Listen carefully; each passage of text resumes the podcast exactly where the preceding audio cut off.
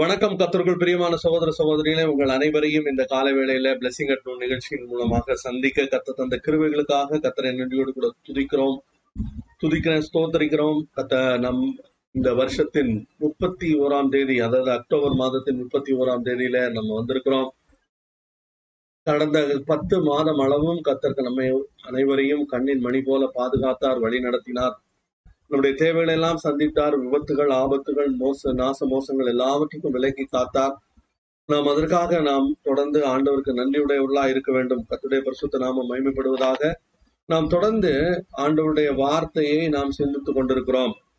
நம்ம வந்து இது எப்படி எங்க ஆரம்பிச்சோம் அப்படின்னா ஆஹ் ஆண்டவர் அவர் வந்து அவருடைய சீஷர்களோடு வாழ்- இயேசுவானவர் சிலுவையில் அறையப்படுவதற்கு முந்தின அந்த கடைசி வாரத்துல சம்பவித்த ஒரு ஒரு முக்கியமான ஒரு காரியம். அந்த கடைசி பொதுவாகவே யாரும் அவங்க வந்து மறித்து போறாங்க அப்படின்னா அவங்க கடைசி அவங்க கடைசியா சொன்ன வார்த்தை என்ன? அவங்க கடைசியா என்ன பண்ணாங்க?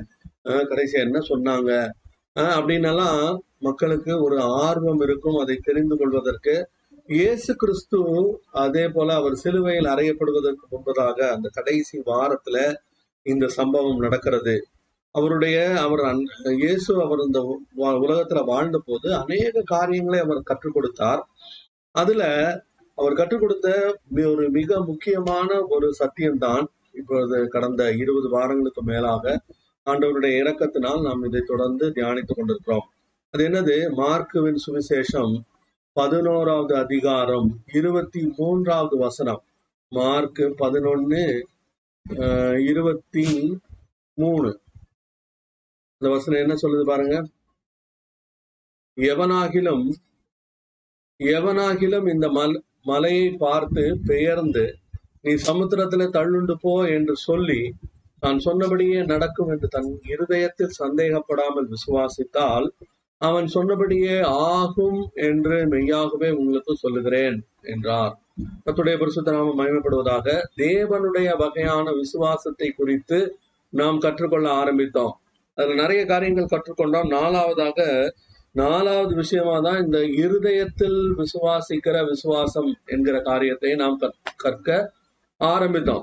அந்த இருதயத்தில் கற்க ஆரம்ப அந்த அந்த காரியத்தை குறித்து படிக்கும்போது அதுல இருதயத்தில் நம்முடைய இருதயத்தில் விசுவாசம் இருக்கிறதா இல்லையா என்பதை நாம் கண்டுபிடிக்க வேண்டும் என்றும் அந்த அவிசுவாசத்தின் அடையாளங்கள் என்ன என்பதை இஸ்ரவேல் ஜனங்களுடைய வாழ்க்கையிலிருந்து நாம் கற்றுக்கொள்ள வேண்டும் என்று நம்ம அந்த அங்கெல்லாம் போய் அந்த ஜனங்கள் பத்து தடவை ஆண்டவரை வந்து அவர்கள் சோதித்தார்கள் ஆண்டவரை துக்கப்படுத்துறாங்க. பத்தாவது தடவை இனிமே நீ போக மாட்டேன்னு சொல்லி ஆண்டவர் அவர்களை ஆணையிட்டு அவர்களை எங்க கொண்டு போயிட்டாரு? மறுபடியுமாக வனாந்தரத்திலே அவர்கள் நாற்பது வருடங்கள் சுற்றி அலைந்து அந்த அந்த பொல்லாத சந்ததி அவிசுவாசமான சந்ததி அவர்கள் அனைவரும் மறித்து தீரும் வரையிலும் அடுத்த நாற்பது வருஷம் அங்க வனாந்திரத்துல சுத்திட்டு அவங்க எல்லாரும் போனதுக்கு அப்புறம் அதுக்கப்புறம் தான் ஆண்டவர் அவர்களை அந்த பாலும் தேனும் ஓடுகிற நலமும் விசாலமுமான தேசத்துக்கு ஆண்டவர் கொண்டு வந்தார்.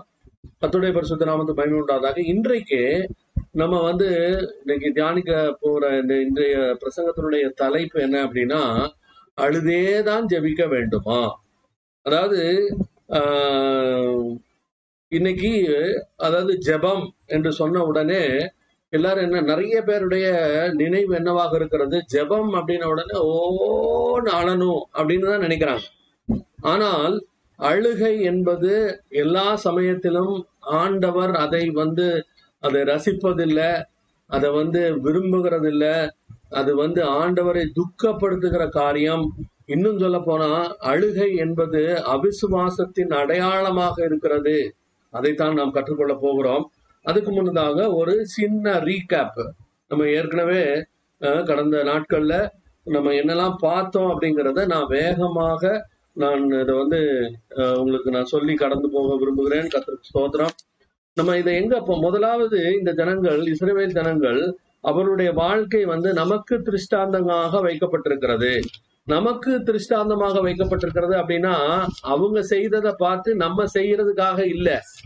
அவர்களுடைய வாழ்க்கையில் என்ன நடந்ததோ அது நம்முடைய வாழ்க்கையில் நடக்கக்கூடாது என்பதற்கு திருஷ்டாந்தமாக அஹ், ஆண்டவர் அந்த காரியங்களை வேதத்தில் எழுதி வைத்திருக்கிறார்.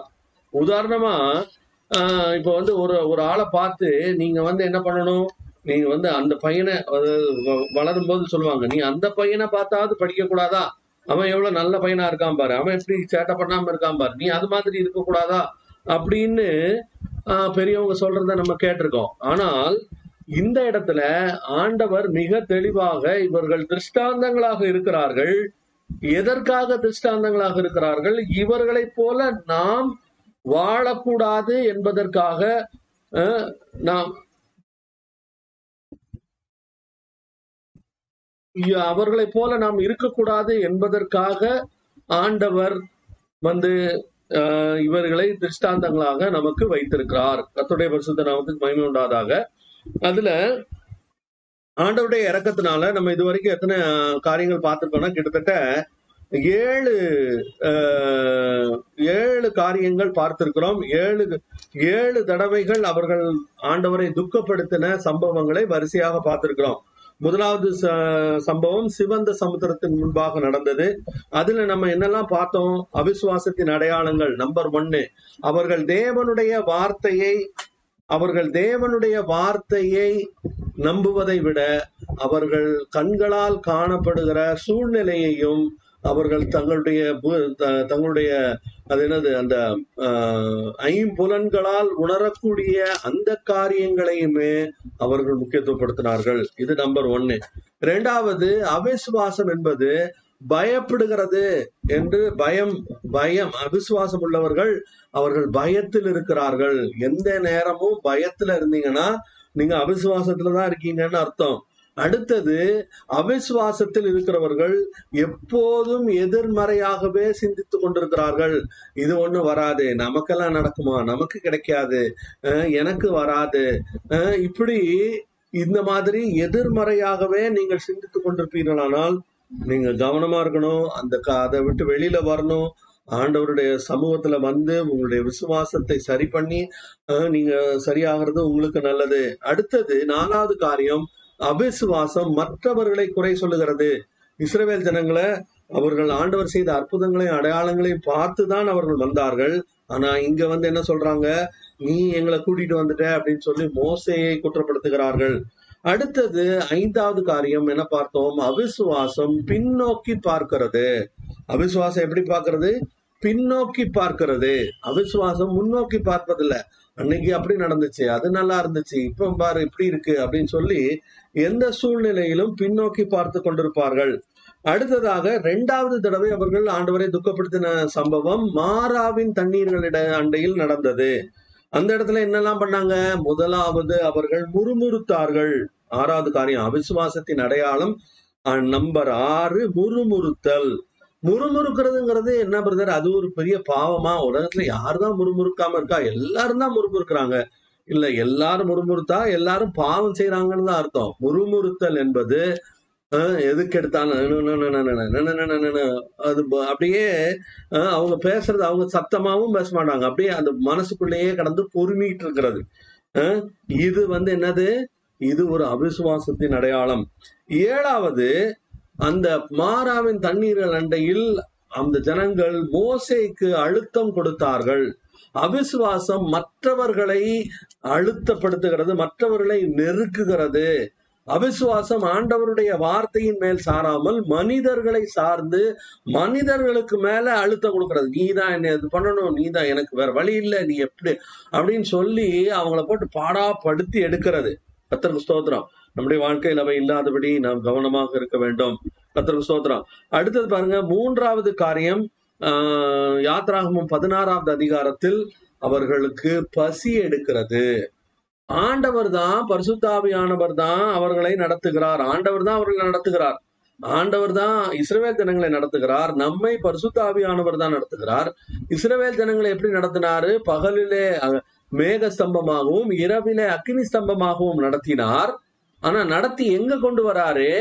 ஒரு பசி உள்ள இடத்திற்கு கொண்டு வந்தார். இயேசு கிறிஸ்து நாற்பது நாட்கள் உபவாசம் பண்ணி ஜெபித்து முடித்தவுடன் அவருக்கு என்ன உண்டாச்சாம் பசி உண்டாயிற்று. எப்படி இஸ்ரவேல் ஜனங்கள் பசியினால் பசியின் போது அவர்கள் சோதிக்கப்பட்டார்களோ அதே விதத்தில் தான் இயேசுவும் சோதிக்கப்பட்டார்.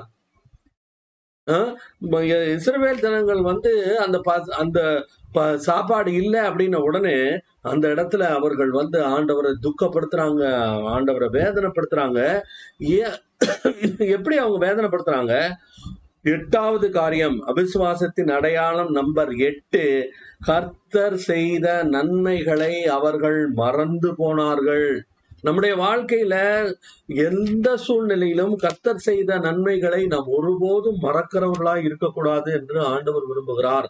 நீங்க விசுவாசத்துல இருந்தீங்கன்னா என்ன செய்வீங்க? தொடர்ந்து கடந்த காலங்கள்ல ஒவ்வொரு நாள் இதுல ஆண்டவர் அந்த அந்த வருஷத்துல ஆயிரத்தி தொள்ளாயிரத்தி எண்பதுல ஆண்டவர் என்ன அற்புதம் செய்தார்? ஆயிரத்தி தொள்ளாயிரத்தி எண்பத்தி எட்டுல ஆண்டவர் என்ன அற்புதம் செய்தார்? ஆயிரத்தி தொள்ளாயிரத்தி எண்பத்தி ஆறுல என்ன அற்புதம் செய்தார்? எண்பத்தி எட்டுல என்ன அற்புதம் செய்தார்? தொண்ணூத்தி ஒண்ணுல என்ன அற்புதம் செய்தார்? ரெண்டாயிரத்துல என்ன அற்புதம் செய்தார்?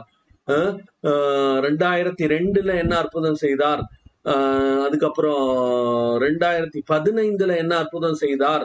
இப்படி ஒவ்வொரு காரியமா இதுக்கு இடையில எல்லாம் என்னென்ன அஹ், ரெண்டாயிரத்தி எட்டுல என்ன அற்புதம் செய்தார்? இதெல்லாம் என்ன வருஷம் நீங்க யோசிக்கிறீங்களா? இதெல்லாம் வந்து ஆண்டவர் எனக்கு நன்மை செய்த ஆண்டவருடைய கரம் வெளிப்பட்ட வருடங்கள். அதெல்லாம் நான் இன்னைக்கும் நினைச்சு நினைச்சு நினைச்சு ஆண்டவரே நீங்க அப்படி அற்புதம் செய்தீங்களே இன்னைக்கும் நீங்க அதே ஜீவனுள்ள தெய்வம் நீங்கள் என்னோடு கூட நீங்க ஜீவிக்கிறீங்க நீங்க மாறல நீங்க பொய் சொல்ல மாட்டீங்க அப்படின்னு சொல்லி நாம் தொடர்ந்து ஆண்டவரை நான் தொடர்ந்து துதித்து கொண்டே இருக்கிறேன். க- அது மட்டும் இல்ல அவிசுவாசத்தின் அடுத்த அடையாளம் ஒன்பதாவது அடையாளம் அவிசுவாசம் கத்தரை மட்டுப்படுத்துகிறது. அவிசுவாசம் என்ன செய்யுது? அவிசுவாசம் கத்தரை மட்டுப்படுத்துகிறது. தே லிமிட்டட் த அந்த அந்த அந்த அந்த இங்கிலீஷ்ல அந்த வார்த்தை அழகான வார்த்தை இருக்கும். ஆஹ் நான் நினைக்கிறேன் ரோ இது சங்கீதம் எழுபத்தி எட்டு நாற்பத்தி ஒன்னா பதினொன்னா. சங்கீதம் எழுபத்தி எட்டு. They limited the holy one of God அப்படின்னு இருக்கும். எழுபத்தி எட்டு அது அது அங்கதான் அங்கதான் அப்படி அதுக்கு கீழே தான் எழுபத்தி எட்டு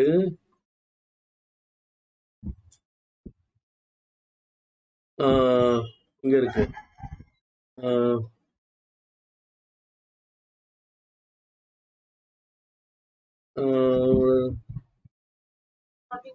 Forty one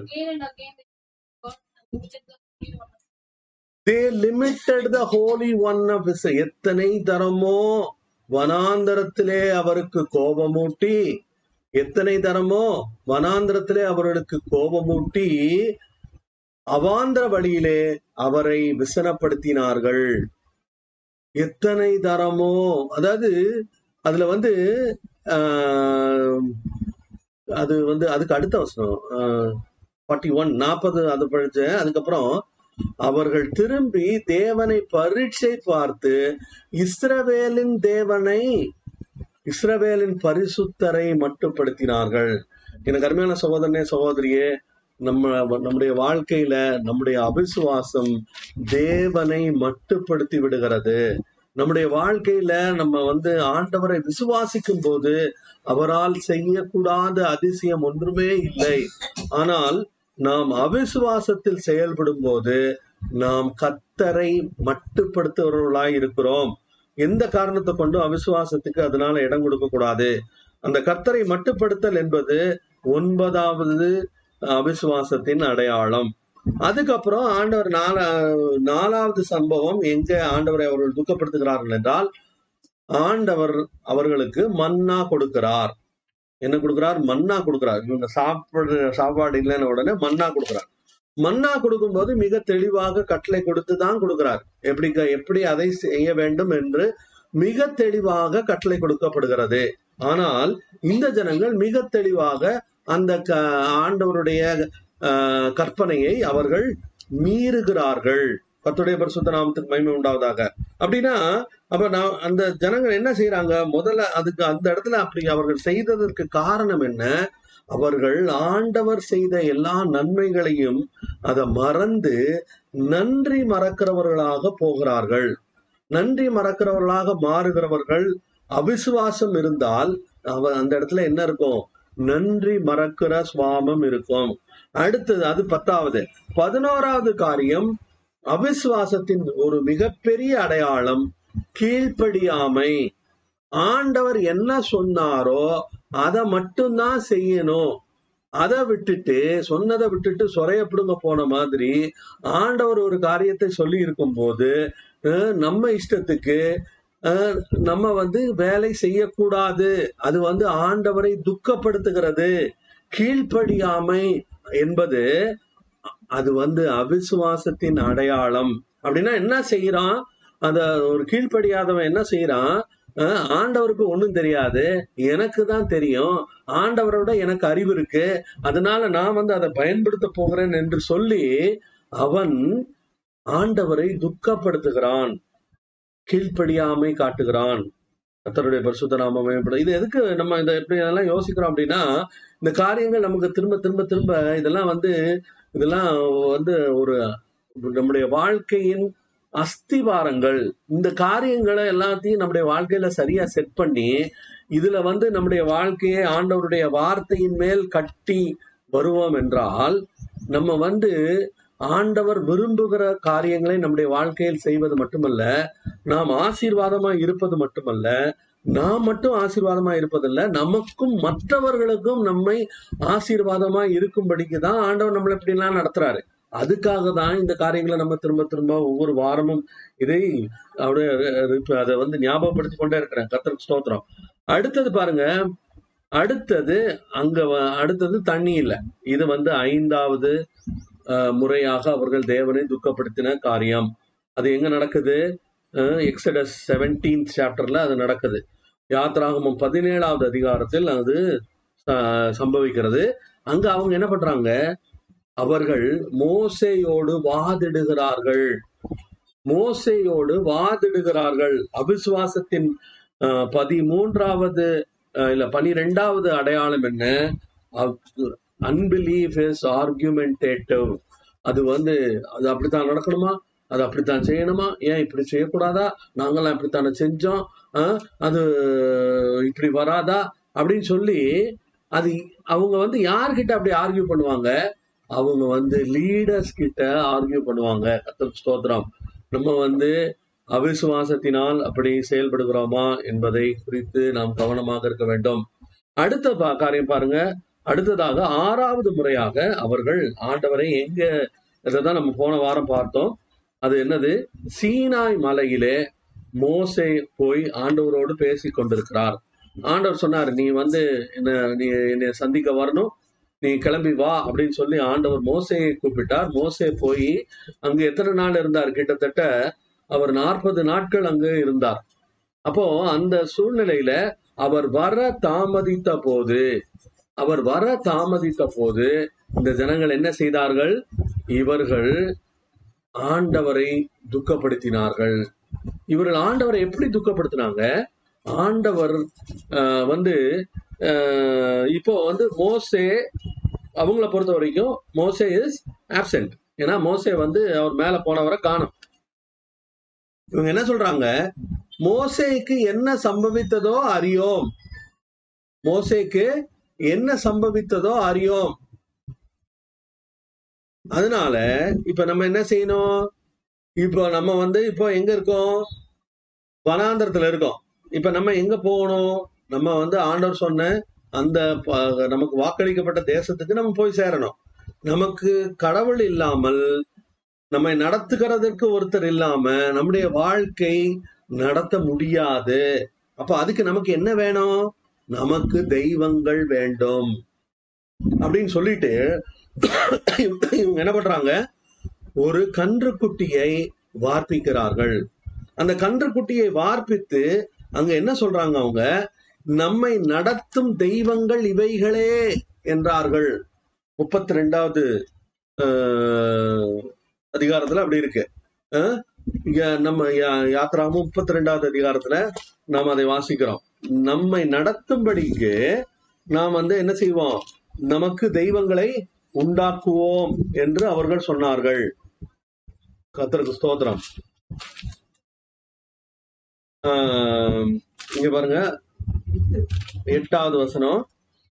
ஆஹ்,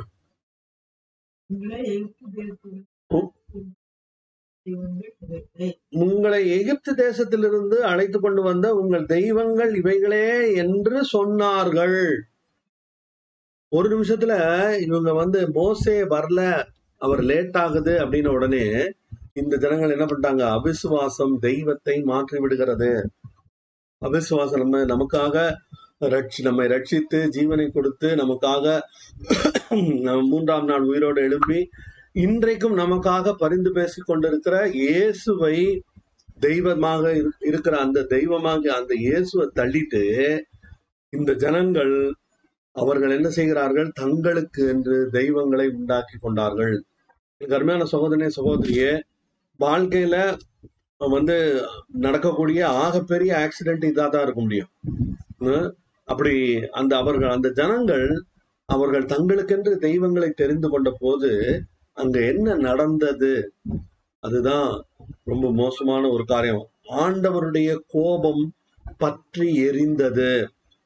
அதாவது இவங்க வந்து என்ன சொல்றாங்க?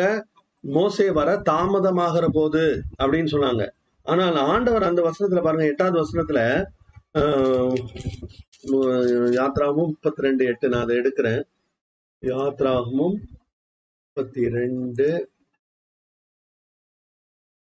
முப்பத்தி ரெண்டு எட்டு.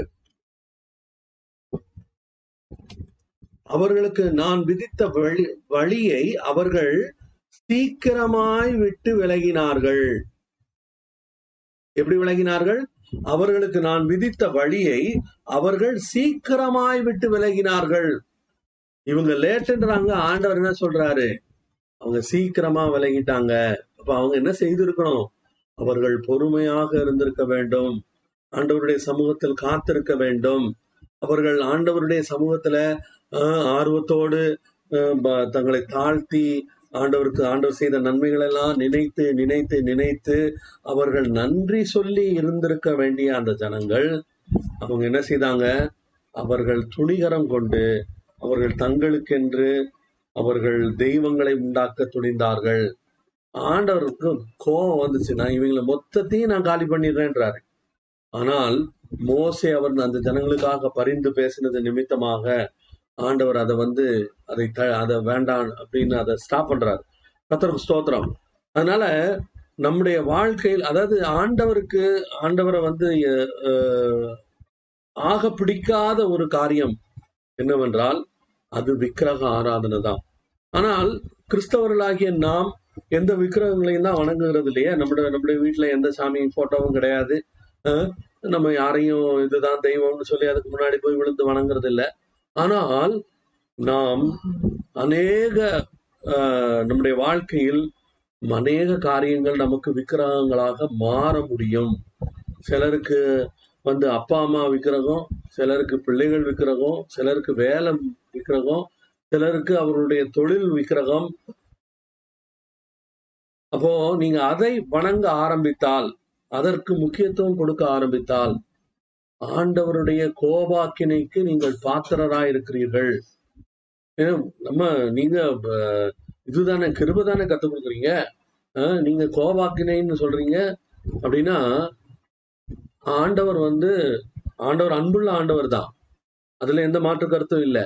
ஆனால் ஆண்டவர் வந்து அவருடைய அதாவது ஆஹ், இங்க ஆஹ், இந்த பழைய ஏற்பாட்டில் ஆண்டவர் ரொம்ப தெளிவாக தெளிவா என்ன சொல்றாரு?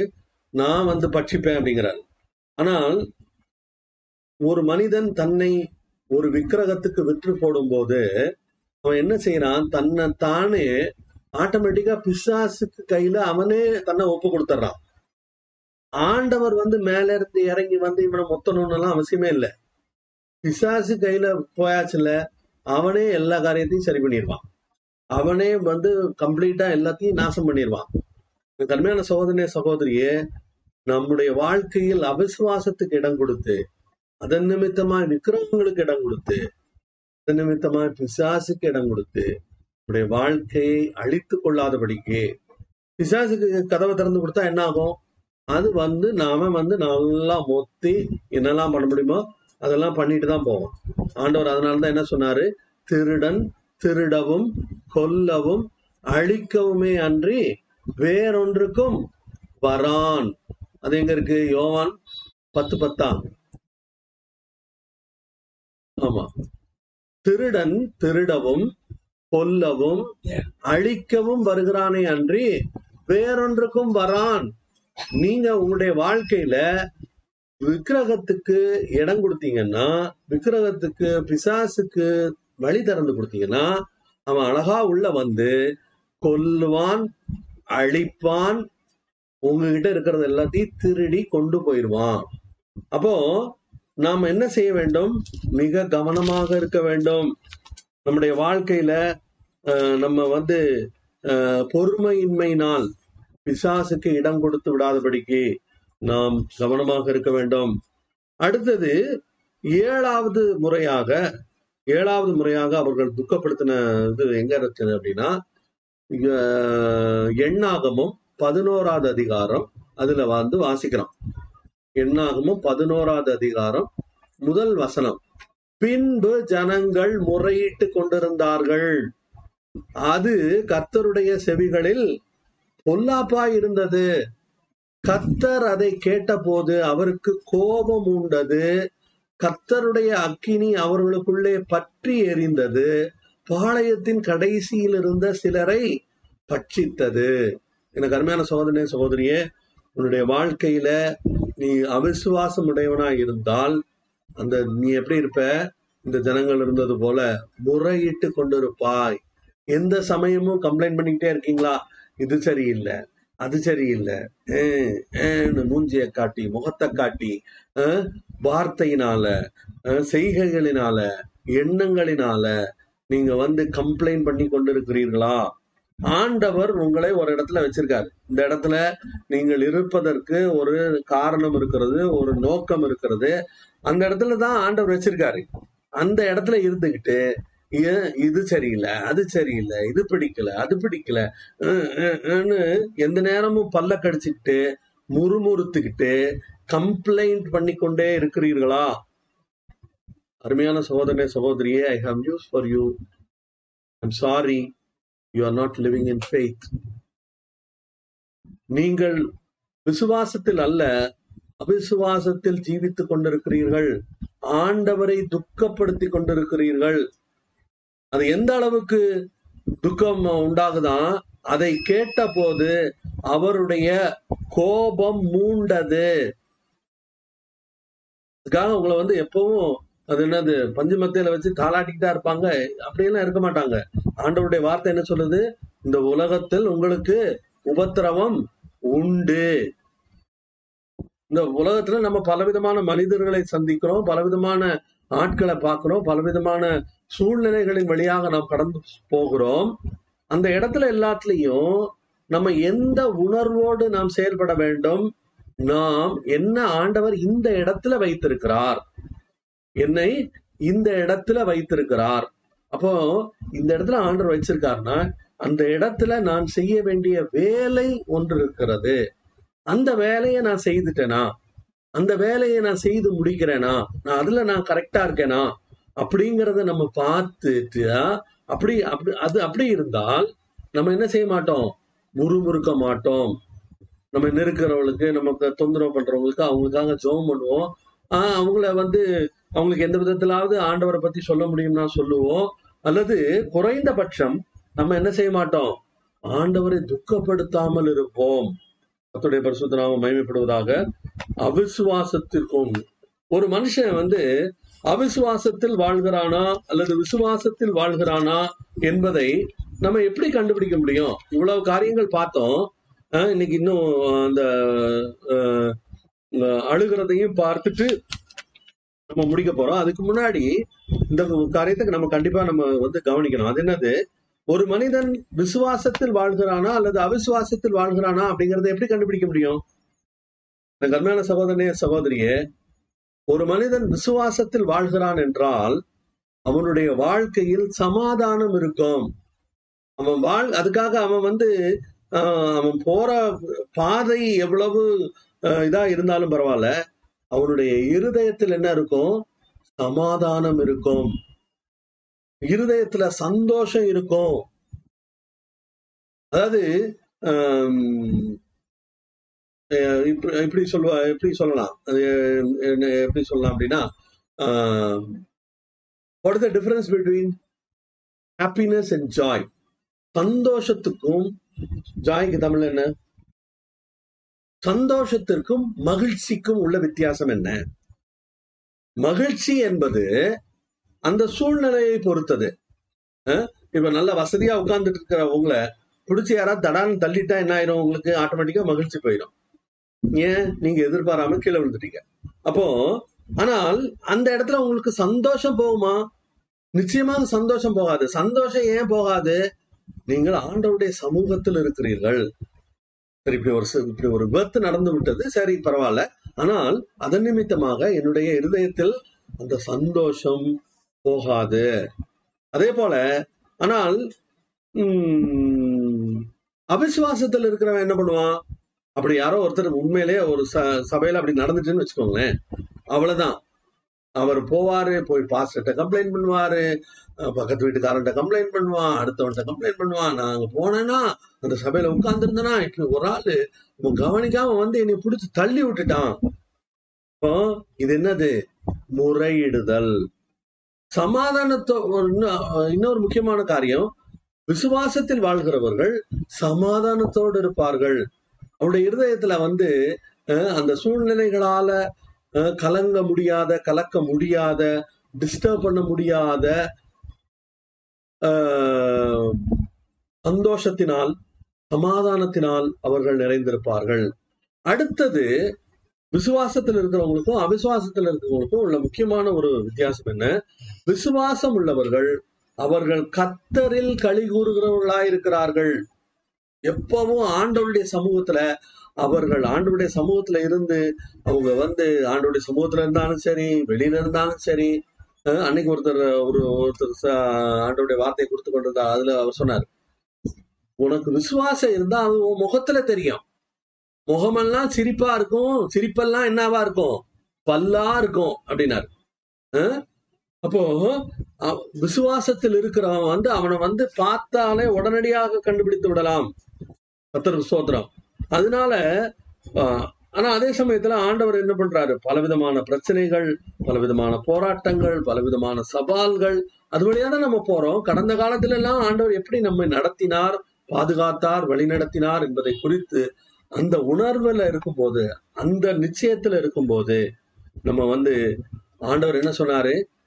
அவர் நேற்றும் இன்றும் என்றும் மாறாதவராக இருக்கிறார் இயேசு கிறிஸ்து மாறவே மாற மாட்டார் அவர் கடந்த நாட்கள்ல நமக்கு நன்மை செய்ததை போல இந்த நாட்களிலும் அவர் நன்மை செய்வதற்கு அவர் உண்மை உள்ளவராய் இருக்கிறார் ஒரு மனுஷன் விசுவாசத்தில் இருக்கிறான் என்றால் அவனுடைய பேச்சில அவனுடைய நடத்தையில அவனுடைய செய்கைகளில அவனுடைய விசுவாசம் வெளிப்படும். அத்தருக்கு ஸ்தோத்திரம். நம்ம வந்து அஹ், அஹ், நம்முடைய வாழ்க்கையில ஆனால் அவிசுவாசம் என்பது மற்றவர்களை தவறாக மற்றவர்கள் மேல வந்து அது வந்து ஒரு நெகட்டிவ் இன்ஃப்ளூயன்ஸை தான் உண்டாக்குகிறது. கத்துடைய பரிசுத்த நாமம் மகிமைப்படுவதாக. இப்ப அடுத்ததாக ஆஹ், அந்த ஏழாவது காரியத்தில் பதினைந்தாவது விஷயம். அவிசுவாசத்தின் அடையாளம் என்னது? அவிசுவாசம் அழுகிறது. அங்க பாருங்க எண்ணாகமும் பதினோராவது அதிகாரம் நாலாவது வசனம். எண்ணாகமும் பதினோராவது அதிகாரம் நாலாவது ஆஹ், வசனம். அங்க பாருங்க. அங்க என்ன சொல்றாங்க பாருங்க. பின்பு அவர்களுக்குள் இருந்த பல ஜாதியான அந்நிய ஜனங்கள் மிகுந்த இச்சையுள்ளவர்கள் ஆனார்கள் இஸ்ரவேல் புத்திரரும் திரும்ப அழுது நமக்கு இறைச்சியை புசிக்க கொடுப்பவன் யார்? இறைச்சியை புசிக்க கொடுப்பவன் யார்? அடுத்தது பாருங்க. ஐந்தாவது வசனம். நாம் எகிப்திலே கிரயமில்லாமல் சாப்பிட்ட மச்சங்களையும் வெள்ளரி காய்களையும் பொம்மட்டி காய்களையும் கீரைகளையும் வெங்காயங்களையும் வெள்ளைப்பூடுகளையும் நினைக்கிறோம். அடுத்தது பாருங்க. அங்க பாருங்க. அடுத்தது. இப்பொழுது நம்முடைய உள்ளம் வாடி போகிறது இந்த மன்னாவை தவிர நம்முடைய கண்களுக்கு முன்பாக வேறொன்றும் இல்லையே ஆஹ் இந்த பாருங்க அதாவது அவன் அங்க உட்கார்ந்து என்ன சொல்றான் பாருங்க? அவர்கள் அழுது இறைச்சியை புசிக்க கொடுப்பவன் யார்? அது மட்டும் இல்ல எகிப்திலே கிரயமில்லாமல் சாப்பிட்ட மச்சங்களையும் வெள்ளரிக்காய் வேணுமா கொம்மட்டிக்காய் வேணுமா கீரை வேணுமா வெங்காயம் வெள்ளைப்பூண்டெல்லாம் யோசிக்கிறான். இவர்கள் வந்து எகிப்துல கிரயம் இல்லாமல்லாம் சாப்பிடல. அங்க அடிமைகளாக இருந்தார்கள். அவங்க சொல்றத பார்த்தா ஏதோ தாஜ் ஹோட்டல்ல போய் சாப்பிட்ட மாதிரி சொல்றான்.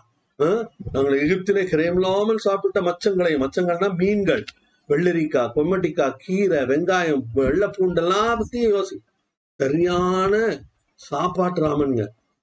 நம்ம வந்து அவங்க பாருங்க அவங்க வந்து அவர்கள் ஆஹ் இதெல்லாம் யோசிச்சுட்டு இப்ப நமக்கு இறைச்சியை புசிக்க கொடுப்பவர் யார்?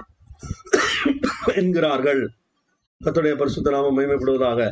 அவங்க என்ன பண்றாங்கன்னா அவர்கள் அழுகிறார்கள்.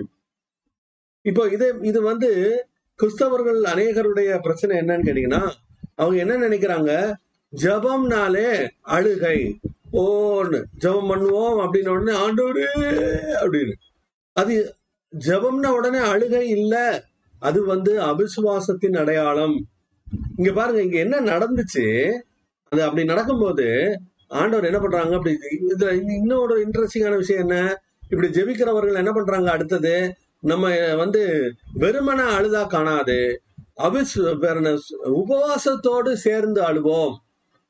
நான் ஒருத்தனா அழுதா காணாது. ஓராயிரம் பேராக சேர்ந்து அழுவோம். இப்படி எனக்கு தெரிஞ்ச ஒரு வா- வாட்ஸ்அப் குரூப்ல இப்படியே வந்தது. நாம் கதறி அழுவோம். எதுக்கு கதறி அழணும்? எது எதுக்காக அப்படியே நம்ம எல்லாரும் சேர்ந்து அழுவோம்? ஆ, அந்த அவங்க அழுகையுமே முக்கியத்துவப்படுத்துறாங்க. நான் கொஞ்ச நாள்லயே நான் அதை விட்டு வெளியில வந்துட்டேன். ம், இவங்க அழுதுட்டே கிடக்கட்டும் அப்படின்ட்டு. ஆ? அங்க பாருங்க பதினோராவது அதிகாரத்துல அங்க என்ன நடந்தது? என்ன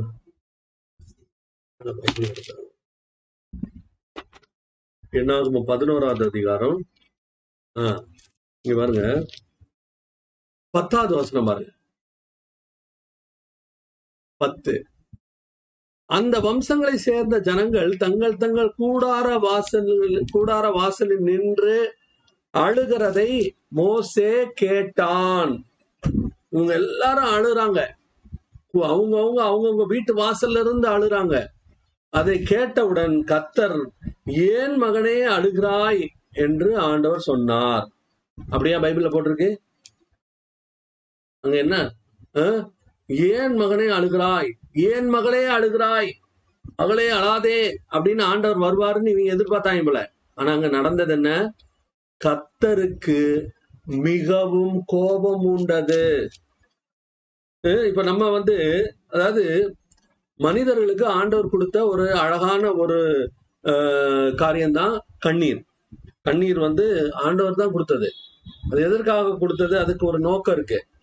அது வந்து இட்ஸ் அ ஃபார்ம் ஆஃப் ஒரு இமோஷனல் ரிலீஃப் அதுக்காக ஆண்டவர் கொடுத்தது. அத இப்போ யாரோ ஒருத்தர் ஒரு- இப்போ பாருங்க ஒரு ஒரு ஒரு விசுவாசியோ அல்லது ஒரு ஊழியக்காரரோ யாரோ ஒருத்தவங்க மறிக்கிறாங்க அப்படின்னா அது வந்து மரணம் என்பது அந்த சமயத்துல அந்த ஜனங்கள் எல்லாம் அழுறாங்க. அது ஒரு விதத்துல வந்து கரெக்ட் தான். ஏன்னா அவர் அவர் வந்து இனிமே அவர் வந்து அவரது சரீரத்துல அவரை நம்ம பார்க்க முடியாது. அவர் மறிச்சு போயிட்டாரு. அவர் பிரிந்து விட்டார். நம்ம விட்டு பிரிந்து போய் விட்டார் அப்படிங்கிற துக்கத்துல நாம் அழுகிறோம். அது வந்து ஒரு ஓகே. ஆனால் நாம் துக்கப்படுகிறதற்கும் மற்ற மனிதர்கள் நம்பிக்கை இல்லாத இந்த உலகத்தின் மனிதர்கள் துக்கப்படுவதற்கும் வித்தியாசம் இருக்கு. நாம் அந்த துக்கத்திலேயே நிலைத்திருக்க வேண்டும் என்று ஆண்டவர் விரும்பவில்லை. இங்க நமக்கு நான் ஏன் அப்படின்னா நமக்கு ஒரு நம்பிக்கை இருக்கிறது. எனக்கு அருமையான சோதனை சகோதரிய நம்முடைய வாழ்க்கையில் நமக்கு ஒரு நம்பிக்கை இருக்கிறது. அதனால நம்ம அழுது கண்ணீர் விட்டு நம்ம வந்து படம் காமிக்க வேண்டிய அவசியம் எல்லாம் இல்ல. அழுது வந்தா அழணும். அது பத்தி பிரச்சனை இல்ல. ஆனால் நம்ம என்ன செய்யக்கூடாது? நீ ஒரு இதுல மட்டும் போடுன்னு சொன்ன நீ எதுக்கு மூணு இதுல போட்டீங்க? பரவாயில்ல வர்றது வரைக்கும் வரட்டும். கர்த்தருக்கு சோதரம் நம்ம வந்து ஆனால் நம்ம என்ன செய்யணும்? அந்த நமக்கு என்ன நமக்கு என்ன இருக்கு? நம்பிக்கை இருக்கிறது. அந்த மறித்தவர் திரும்ப உயிரோடு எழும்புவார். அவருடைய சரீரம் அவருக்கு கொடுக்கப்படுகிறது. கொடுக்கப்பட போகிறது. நம்ம வந்து அவரை வந்து நாம் சந்திப்போம். மீண்டும் சந்திப்போம். நமக்கு அது வந்து நிரந்தரமான ஒரு பிரிவு அல்ல. அதனால நம்ம வந்து மற்ற மனிதர்கள் நம்பிக்கை இல்லாத மனிதர்களை போல அழுது துக்கப்படக்கூடாது. கத்திரக்கு ஸ்தோத்திரம். அது அந்த வருத்தம் இருக்கத்தான் செய்யும். அதெல்லாம் இல்லைன்னு சொல்லல. ஆஹ் ஒரு எனக்கு தெரிந்த ஒரு சகோதரி அவருடைய கணவர் வந்து இறந்து போயிட்டார் அப்படின்ன உடனே அவருக்கு ரெண்டு பிள்ளைகள் உண்டு. ஆஹ் அந்த பையன் ஒரு பையன் வெளிநாட்டுல இருக்கான் இன்னொரு பையன் படிச்சிட்டு இருக்கான். இந்த அம்மா ஒரே அழுக. அழுக அழுக அழுக அழுகன்னா அந்த அழுக அது அவ்- அவருடைய அவருடைய கணவர் இறந்ததற்கு நினைச்சு அவங்களுக்கு தாங்க மாட்டாத துக்கம். எந்த அளவுக்கு அழ அழுதார்கள் என்றால் இனி அவரே போயிட்டாரு இனி நான் எதுக்கு இந்த உலகத்துல இருக்கணும்? நானும் சாகணும் அப்படின்னு சொல்லிட்டு அந்த அம்மா அப்படி யோசித்து அழ ஆரம்பித்து விட்டது. கர்த்தருடைய பரிசுத்த நாமத்துக்கு மகிமை உண்டாதாக அந்த சமயத்துல அவர்களுக்கு ஊழியம் செய்யும்படியாக ஆண்டவர் எனக்கு உதவி செய்தார். அவங்களுக்கு ஒரு அவங்களுடைய பையன் பார்த்த சில சொப்பனங்களுக்கு வந்து அதை பத்தி கேள்விப்பட்டு அவங்க கிட்ட பேசி அம்மா நீங்க வந்து உங்களுக்கு ஆண்டவர் வந்து நம்பிக்கை கொடுத்துருக்காரு. அவரை வந்து நம்ம வந்து இனி என்ன பண்ணுவோம்? மறுமையில நம்ம சந்திப்போம். இது வந்து நிரந்தரமான பிரிவு அல்ல. அவர் ஆண்டவருடைய மனுஷன் அதனால ஆண்டவர்கிட்ட இருக்காரு. நீங்க விசுவா தைரியமா இருக்கலாம். உங்களுக்கு பிள்ளைகள் இருக்கிறார்கள் உங்களுக்கு வாழ்க்கை இருக்கிறது ஆண்டவருடைய நோக்கம் இருக்கிறது ஆண்டவருடைய திட்டம் இருக்கிறது. அதனால நீங்க அதை பார்த்துட்டு உங்களை நீங்க கத்தருக்குள்ளார திடப்படுத்தி கொண்டு நீங்க என்ன செய்யணும்? தைரியமா எழும்பணும் அப்படின்னு சொல்லி அவர்களுக்கு வந்து ஆலோசனை கொடுக்கவும் அவர்களுக்காக ஜெபிக்கவும் ஆண்டவர் உதவி செய்தார். அன்னைக்கு ஆண்டவர் செய்த அற்புதம் என்னவென்றால் அந்த மறுநாளில அவங்க வந்து அழுதுட்டே இருந்தாங்க. அவங்களுக்கு மறுநாள் அவங்களுக்கு வந்து ஒரு வேலை கிடைத்து அவர்கள் வீட்டை விட்டு அஹ், வெளியே போக வேண்டியதாயிடுச்சு. அவங்க வீட்டை விட்டு வெளியில போக போய் அந்த மற்ற ஆட்களை சந்தித்து அவர்கள் என்ன பண்ணாங்க? அவங்க அந்த வேலையில சா- சேர்ந்த ஒரு வாரம் பத்து நாள்ல அவருடைய துக்கம் எல்லாம் மாறி போனது அவருடைய இழப்பை வந்து அதுக்காக நம்ம மட்டுப்படுத்துறோமா? ஆஹ் அதெல்லாம் ஒண்ணும் இல்ல. புருஷன் தானே அப்படின்னு நான் சொல்றோம். இல்ல அப்படி கிடையாது. அது இழப்பு பெரிய இழப்பு தான். ஆனால் நமக்கு நம்பிக்கை இருக்கிறது. கத்துடைய பரிசுத்த நாம் இது வந்து இந்த ம- காரியத்தை குறித்தது. ஆனால் ஜெபத்தை குறித்து நம்ம ஒரு முக்கியமான விஷயத்தை கவனிக்க வேண்டும். நாம் அழுது ஜெபிப்பது என்பது அழுக வந்தா ஆளணும் அஹ் வந்தா அழணும். ஆனா அழுதே ஜெபித்து நான் வந்து ஆண்டவர்கிட்ட இருந்து பெற்றுக்கொள்வேன். நான் முரண்டு பிடிச்சு ஓன்னு அழுது கதறி அதுல ஒருத்த ஒரு அதுக்கு வந்து வசனமெல்லாம் சொல்லுவாங்க. அண்ணாள் அழுதாள்லா அண்ணாள் அழுது ஜெபிக்கலையா? அப்படிம்பாங்க. அண்ணாள் அழுதா அன்னைக்கு அழுது ஜெபிச்சதோட அன்னையோட அவ அதுக்கப்புறம் அ- அவ ஜெபிச்சா ஜெபிச்சு முடிச்சா ஆண்டோடைய வார்த்தை என்ன சொல்லுது?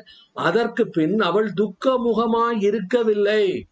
அங்கேயே ஆண்டவர் சமூகத்திலேயே அழுது அந்த கண்ணீரை தொடச்சு விட்டாதான் அவளுக்கு அந்த சமயத்துல சாமுவேல் கிடைக்கல. அஹ் அவ வந்து வீட்டுக்கே போகல.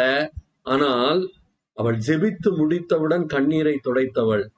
அதுக்கப்புறம் அவள் அளவே இல்லை. கத்தருடைய பரிசுத்த நாமத்துக்கு மயமுண்டாவதாக அதனால சும்மா அம்மா அண்ணாள் அழுதா அவ அழுதான்னு சொல்லிட்டு என்ன செய்யக்கூடாது? நீங்க நீங்க அழுது ஆண்டவர்கிட்ட இருந்து எதையாவது பெற்றுக்கொள்ளலாம் என்று யோசிக்க வேண்டாம். அது ஆண்டவர் சமூகத்துல இப்ப இப்ப நான் ஒண்ணு சொல்றேன். நான் அழலையா? நான் ஆண்டவர் சமூகத்துல அழுறேன். எதுக்காக அழுறேன்? ஏதோ ஒண்ணு வேணும் இது வேணும் அது வேணும் அப்படின்னு அல்ல.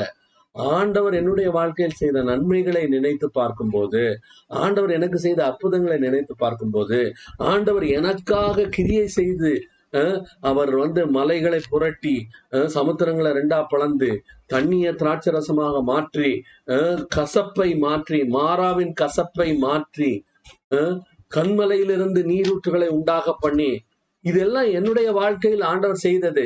இதையெல்லாம் யோசிச்சு பார்க்க பார்க்க பார்க்க எனக்கு அழுகுதான் வருது. நான் ஆண்டவருடைய சமூகத்தில் நான் அழுகிறேன். ஆனால் எப்படி அழல அழுது ஜெபிச்சு ஆண்டவரை உருட்டுறதுக்கு நான் அப்படி அழல அளவில்லை கத்துடைய பரிசுத்த நாமத்துக்கு மகிமை உண்டாவதாக. நம்ம வந்து இன்னைக்கு ஒரு முக்கியமான ஒரு காரியத்தை நாம் பார்த்திருக்கிறோம். நம்முடைய வாழ்க்கையில் அதாவது அழுகை என்பது தவிர்க்க முடியாதது. அது வந்து அவசியமானது. ஆனால் அழுது ஜெபிப்பது ஆவிக்குரிய காரியம் என்று அப்படி ஒருவேளை நீங்க எண்ணிட்டு இருந்தீங்கன்னா இன்னையோட அந்த எண்ணத்தை மாத்திருங்க. அழுது ஜெபித்தல் என்பது ஆவிக்குரிய அடையாளம் ஒன்றும் இல்லை. அதோடைய வருஷத்தை அது அவிசுவாசத்தின் அடையாளம். நீங்க அவிசுவாசத்துல இருந்து அழுதீங்கன்னா அதுக்கு நான் ஒன்றும் செய்ய முடியாது. ஆனால் ஆண்டவர் நம்மை எப்படி ஜெபிக்க விரும்புகிறார்? விசுவாசத்தோடு அவர் என்ன- அவர் என்னுடைய தகப்பன் நான் அவருடைய பிள்ளை. நான் அவரிடத்துல வரும்போது அவர் என்னுடைய தேவைகளை எல்லாம் சந்திக்கிறார். அவர் என்னுடைய தேவைகளை எல்லாம் நிறைவேற்றுகிறார். அவர் தான் என்னை நடத்துறாரு. தாழ்ச்சியின் வழியாக அவரே நடத்துகிறார். குறைவுகளின் வழியாக நடத்து எதுக்கு? நான் வந்து ஆண்டவரை மட்டும் நம்பி இருக்கேனா இல்லையா? அப்படிங்கறத பாக்குறதுக்காக தான் ஆண்டவர் நடத்துறாரு. இந்த ஜனங்களை இஸ்ரேவேல் ஜனங்களை ஆண்டவர் இந்த பாதையை நடத்துனதுக்கு காரணம் என்ன? அவர்கள் தேவன் தான் எங்கள் ஆதாரம்.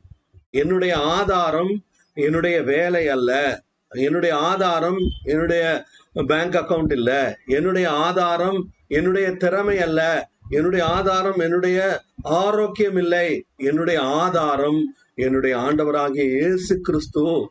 அவர்தான் என்னுடைய நன்மைகள் எல்லாவற்றுக்கும் இருப்பிடம். அவர்தான் என்னுடைய நன்மைகளுக்கெல்லாம் ஊற்றுக்கண்.